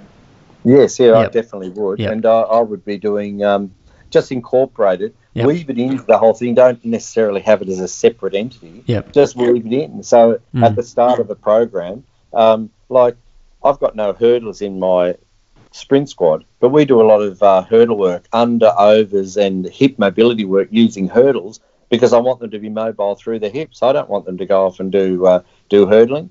But um, you know, I think that's that's one way of doing that. And then at the end of the session, as I said, they do their warm down in bare feet. I'm trying to mm. um, mobilize ankles and feet, but also then they do a series of set stretching and movement to slow everything down, but to get the range of motion back in there. And they do other stretching away from me, which I think is uh, vital to just maintaining where they're at. Yep, yep, yep. Um, are you happy for me to put some links in there to the listeners um, um, if they want to come in and and uh, to the clinic there in, in Melbourne, South Yarra, Melbourne, wasn't it? And Double Bay, Yeah, Sydney was Double Bay. or- Absolutely, Yeah, yeah. absolutely. And I'd love for you to put one in for my own website so they can come there. And if they've got any questions, give them my email address so they can just email me and ask, what do you think about this? More Yeah. than happy. Okay, fantastic. Um, I'll whack those links in there, and I'll, I'll, uh, I'll once I once I do the official goodbyes down the line, and I'll grab those off you. Um, look, um, thanks heaps for sharing some of your Saturday afternoon with us. Um, I know you're a busy man, so um, so all very appreciative of that. Always, always happy to talk about running and performance, and uh, hopefully, look, if you know people are listening to that and they get one thing out of there, uh, you know, then it's worthwhile. And uh, yeah, I'd appreciate any feedback they have, good, bad, or indifferent. And uh, as I said, let's uh, let's do this together, and let's. Uh, I'm sounding a bit like Donald Trump, sorry. let's, uh, but no, let, I think we should work as a collective and uh, lift the whole standard of the sport in this country. And you know, if this can get some people moving in that direction, that'd be fantastic. No, sounds like a great mission, mate. Um, yeah, and all the best with that, um, with your work with um, with Athletics Australia. Um. Yeah, no, it's going to be good to, to see that to see that happen. And like you said, we, we need to get the young kids um, moving more often and, and probably better. Um, so yeah, it sounds like um, a great way to go. Um, Mm. So I have no doubt the listeners, um, including myself, have sort of got a lot of takeaways out of this discussion, mate. So you really appreciate that, Quinny. My pleasure, mate. Absolute pleasure. Anytime if uh, you know you want to expand or or refine one area, and uh, uh, and if you're looking for other people to talk on there, I'm sure I could uh, you know throw some uh, very unique people in for a roundtable discussion from all different parts of the world. If you wanted to do something like that. Oh, mate, I'll definitely be taking you up on that, mate. So uh, hold the line. I'll, I'll grab some details off you. Mhm. But uh, yeah, thanks again so much, Quinny. My pleasure. Okay, Okay, great to be with you. Thanks. Thanks, mate.